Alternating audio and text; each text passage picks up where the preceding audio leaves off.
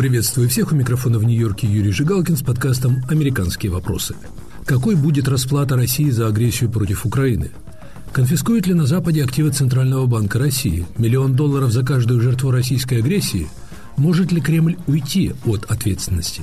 Эти и другие вопросы мы обсуждаем с экономистом Андерсом Аслундом, в прошлом советником правительств нескольких стран, адвокатом Павлом Ивлевым, в прошлом юристом ЮКОСа и правозащитником Юрием Ерёмагаевым.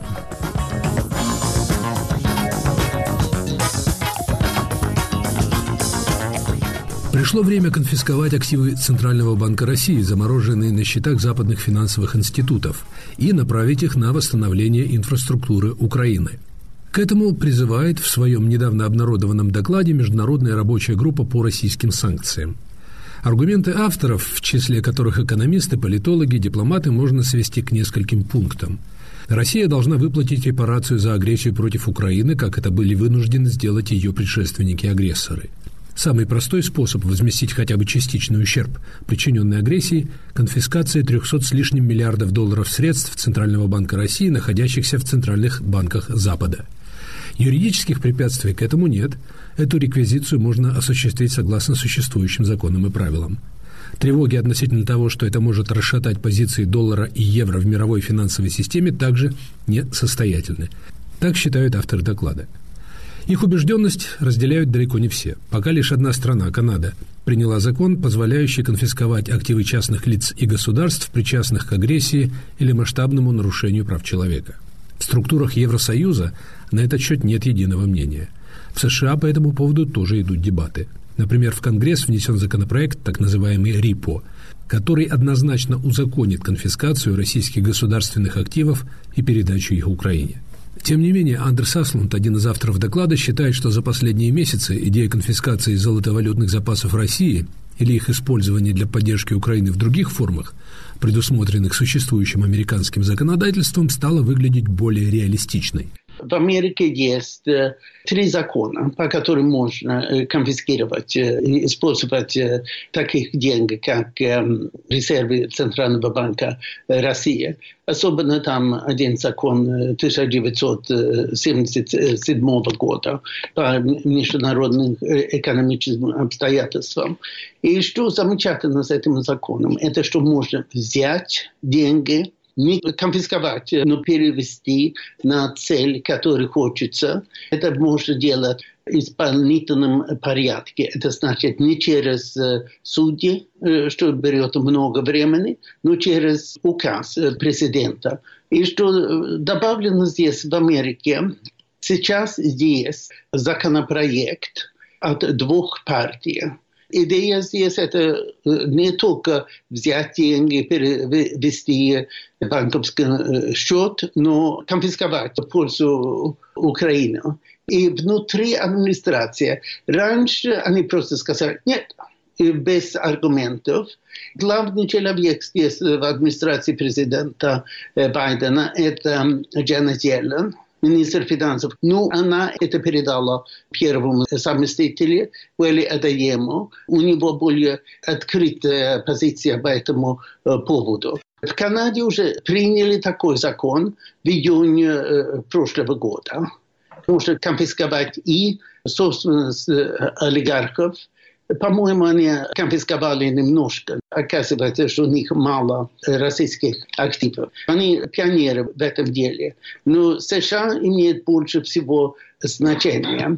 И больше всего денег это, как ни странно, в Бельгии, где находится 200 миллиардов долларов резервов Центрального банка России. Как может сложиться судьба российских активов, находящихся в Евросоюзе, пока, по мнению Андерса Аслунда, менее ясно. Там больше сомнений по поводу законности идеи конфискации активов Центрального банка России и больше разногласий в силу необходимости учитывать мнение почти 3 десятков стран. И люди, которые за, это руководство Европейской комиссии. Что очень важно, это президент Урсула фон дер Ляйен и ее первый заместитель Валдис Домбровскис. Проблема. Там у них слабые адвокаты, юристы, которые не понимают дела, и они считают, что это против международного закона, конфисковать или использовать эти ресурсы. В Европейском парламенте они, там, вероятно, 80% членов хотят это конфисковать. Проблема – это Совет Европейского Союза. И, да, конечно, Виктор Орбан всегда против всего, что плохо для России, но из-за того, что он обычно один, он обычно проигрывает. Но тоже Германия немножко боится из-за того, что тогда Польша еще раз требует 1 триллион евро от Германии в репарации. Но главное здесь, если только США движется, что, я думаю, будет до конца этого года, тогда Европа тоже движется.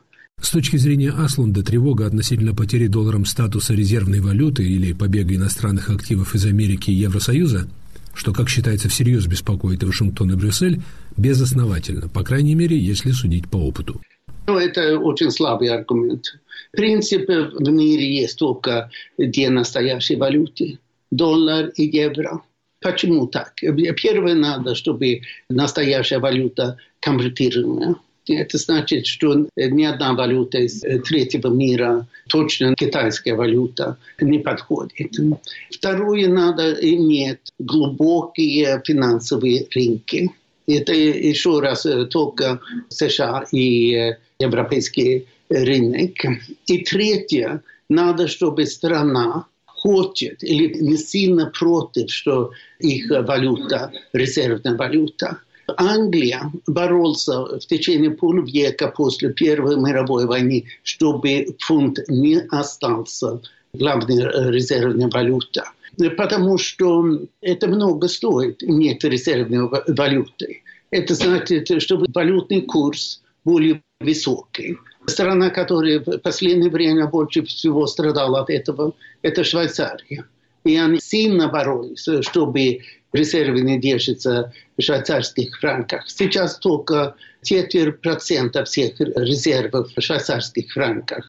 300 с небольшим миллиардов долларов, которые были заморожены на счетах Центрального банка в иностранных финансовых институтах, едва ли станут окончательным счетом, по которому России придется расплачиваться за войну. Общее, что Россия сломала, это 150 миллиардов долларов считается в Украине. И если мы смотрим на ВМП, который потерялось в течение 2 лет, это приблизительно 150 миллиардов долларов. Что можно сказать, что 300 миллиардов долларов – это целый физический вред плюс спад ВМП. Но потом намного больше надо платить России за тот вред, который Россия сделала в Украине. По мнению Андерса Аслунда, наверняка будет поднят вопрос о цене человеческой жизни, о компенсациях семьям погибших украинцев, прежде всего мирных жителей. Он приводит пример выплаты Ливии, компенсации за взрыв американского пассажирского Боинга над Локерби в 1988 году. Сколько стоит один человек? Локерби, Ливия платила $10 миллионов за каждого мертвого человека. Обычно люди говорят, одна жизнь – это $1 миллион. Потенциально объектом конфискации может стать $300 миллионов российских государственных активов и $1 200 миллионов частных активов, находящихся за границей. Если мы считаем, что все частные деньги за рубежом – это $1200 миллиардов приблизительно. И это тоже можно взять. После Первой мировой войны конфисковали целую собственность немцев за рубежом. Государственные или частные. В основном частные. Ирак платил после своей атаки на Кувейт $52 миллиарда. Здесь есть сильная практика. Я думаю, что Россия проигрывает эту войну. Санкции остаются до того времени, что Россия все платила. Россия имеет намного более слабые позиции, чем люди сейчас понимают. ВМП России – это приблизительно $1,5 триллиона. Половина этого надо платить Украине. Если мы берем эту цифру $750 миллиардов, что Украина требует от России, что нормально.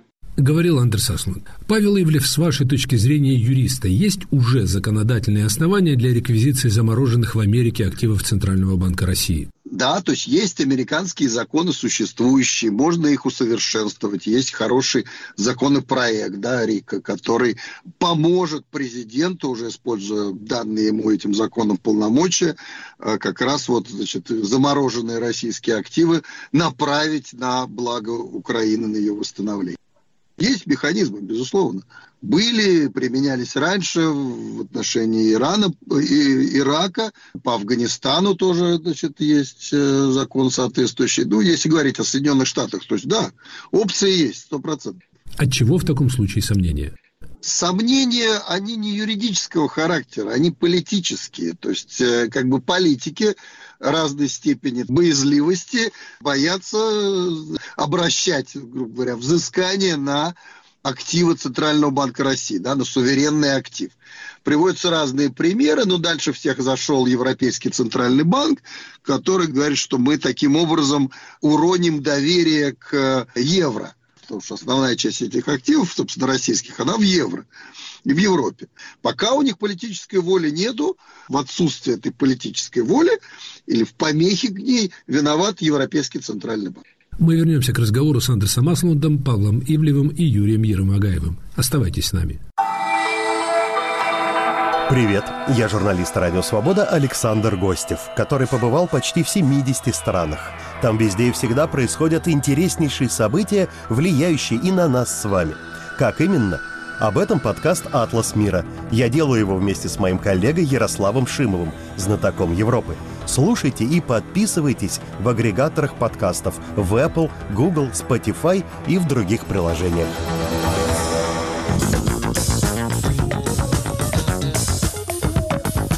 Вы слушаете подкаст «Американские вопросы» с Юрием Жигалкиным. Какой будет расплата России за агрессию против Украины? Мои собеседники Андерс Аслунд, Павел Ивлев и Юрий Ерёмагаев.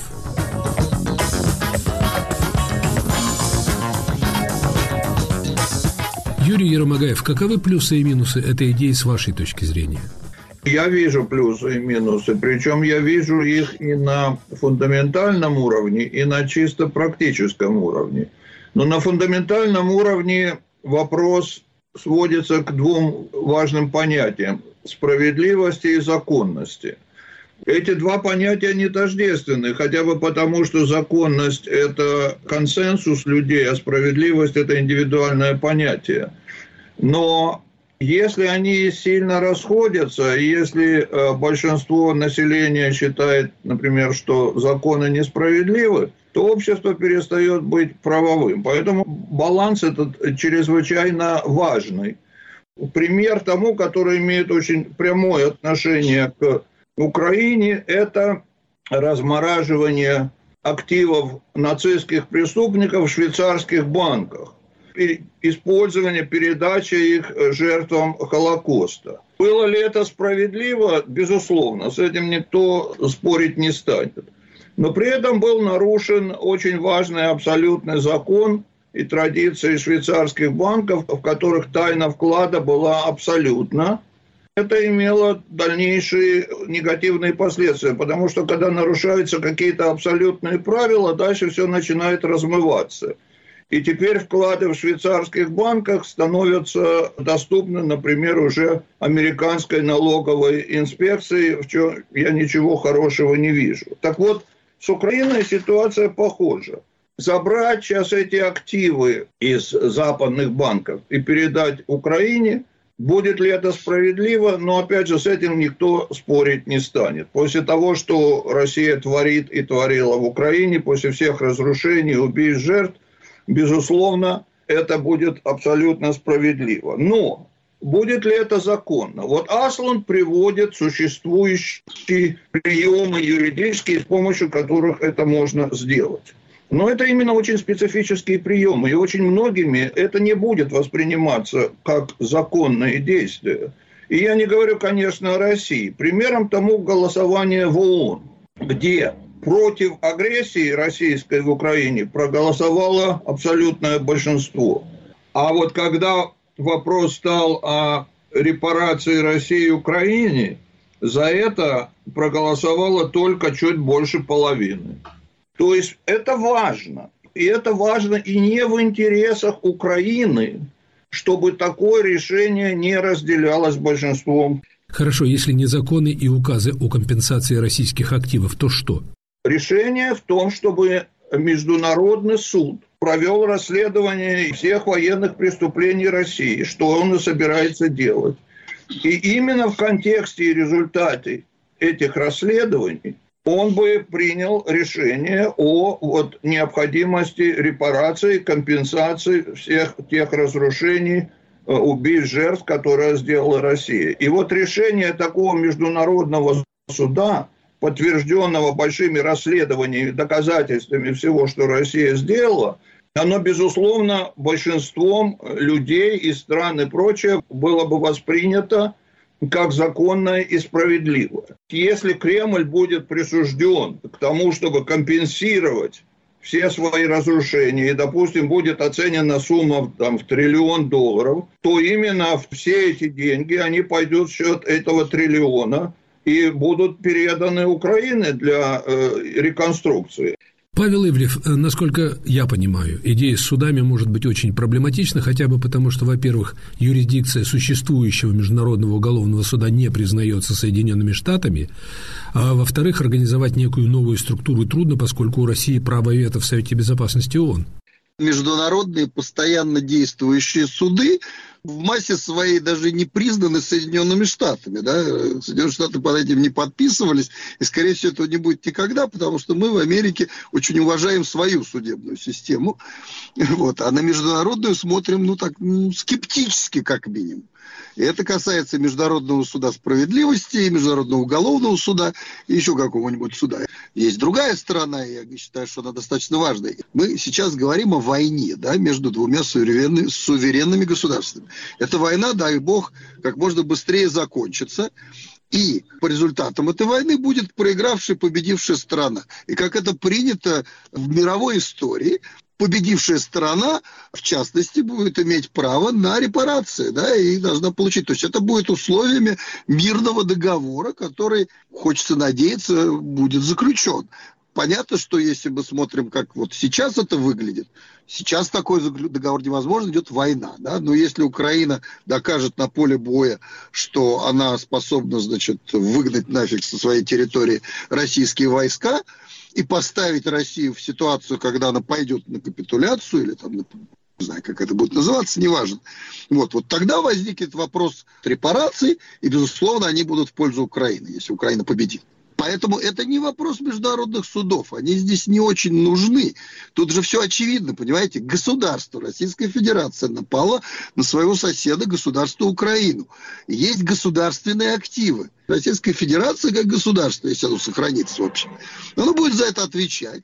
Но для этого требуется поражение России. Вопрос стоит, как воспользоваться этими средствами для помощи Киеву по возможности сейчас.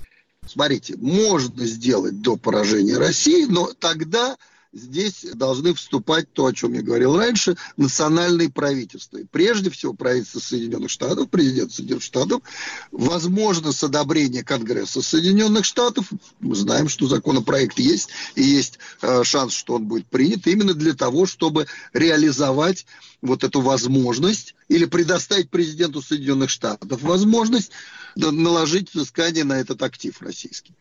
То же самое касается Евросоюза, хотя они им дальше еще на этом пути идти. Это возможно, это совершенно законно, и я бы не стал здесь совершенно рассуждать о законности, справедливости, их соотношении как терминов. Нет, если есть закон, если он принят в легитимном порядке, действует в определенной стране или в группе стран, в Евросоюзе, он, безусловно, должен выполняться. И если будет принят закон о том, что активы Центрального банка России должны быть обращены на реконструкцию, на восстановление Украины, это закон. Павел, вы в свое время представляли интересы акционеров ЮКОСа, которые пытались заставить Россию выплатить компенсации за экспроприацию их активов. Выплаты, они, кажется, не добились ведь до сих пор. А пытались ли они преследовать олигархов, которые получили их активы? Что-то из этого получилось?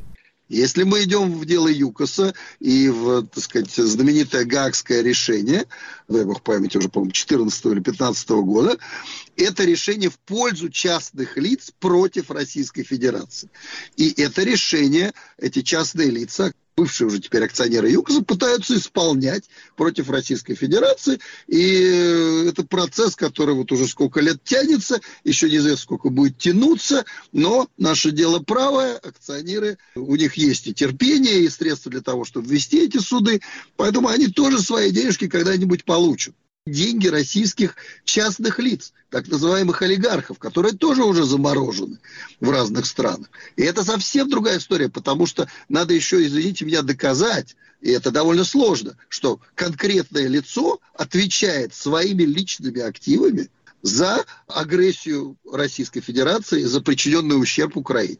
Это вообще другая история, и как написано в докладе группы, включая Андерса Аслунда, это очень сложно и практически на сегодняшний день невозможно. Заморозить, да, они заморожены. Но дальше, я не исключаю, что, может быть, против там Ротенберга или Ковальчуков или Сечина будут приняты специальные решения, и их активы тоже постигнет участь активов Российской Федерации, потому что они, в принципе, составная часть путинского режима. Конституция, законы, история, все, правовая практика, все это защищает прежде всего частного собственника, да, и в Америке, и в других странах.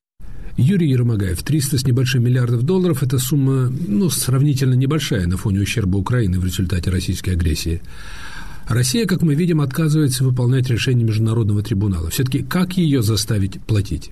Я возвращаюсь к Международному суду. Я говорю о специальном суде типа Нюрнбергского трибунала, который должен провести очень серьезное расследование и осудить Россию. И такой суд, кстати, выносит обвинения не только в отношении правительства и государства, но и в отношении всех людей, как это было и на Нюрнбергском процессе, которые в той или иной форме принимали участие и ответственность за то, что происходило в этой войне и происходит.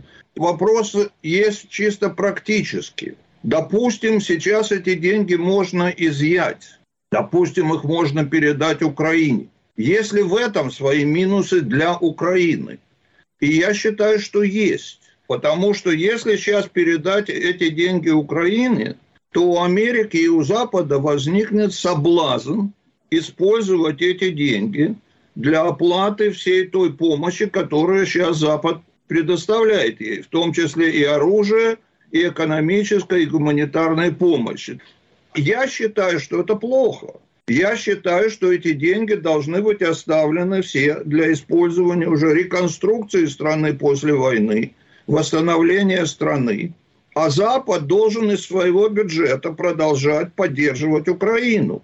Он оставил ее наедине с тем, что я вот в статье только что у вас опубликованной называю, и не просто называю, считаю нацистским режимом Путина, который Запад пообещал никогда больше не допускать, но допустил и оставил Украину наедине. Я считаю, что он просто обязан продолжать из своих средств, из своего бюджета оказывать эту поддержку и военную, и прочее, и не тратить на это те деньги, которые будут предназначены для дальнейшей реконструкции. Поэтому я считаю, что лучшее решение – это создать такой трастовый фонд, куда передать эти все деньги после того, как будет закончена война, использовать их на реконструкцию.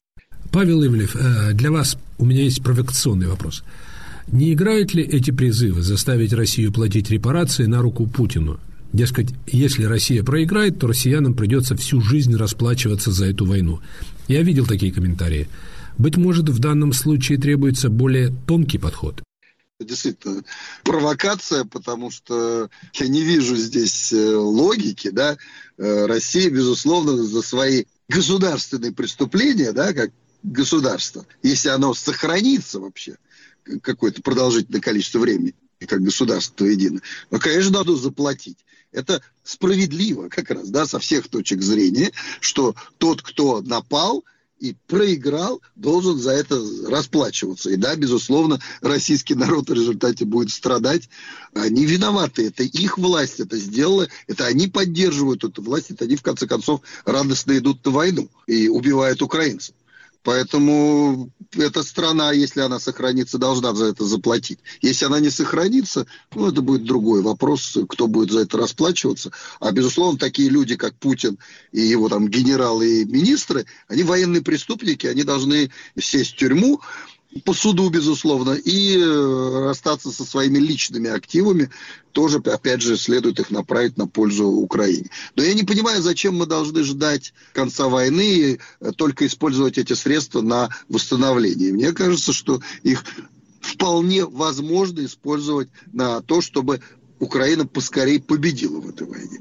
Юрий Ерёмагаев, вам последнее слово. У нас есть два примера. У нас есть пример Версальского мира и пример плана Маршалла. Оба решения связаны с Германией, проигравшей войну. Тут нужен разумный баланс. Версальский мир, который вот с точки зрения справедливости все сделал правильно, заставил Германию платить колоссальные компенсации, фактически разорил ее. Ни к чему хорошему не привел. Гитлер вернулся через 20 лет или 25 в тот же Версале его забрал. План Маршалла был более конструктивным решением. Поэтому я считаю, что Россия, безусловно, должна платить компенсации. И, безусловно, все в рамках своего возможного делать. Но я не считаю, что задачей должно быть полное разрушение и обнищание страны. Я не считаю, что это будет в чьих-то интересах. Но это немножко уже другой вопрос. Но можно найти достаточно средств, чтобы выплатить нужные деньги. Как мы уже сами сказали, уже 1,2 триллиона лежат здесь на счету. Так что России даже добавлять к этому, скорее всего, ничего не придется.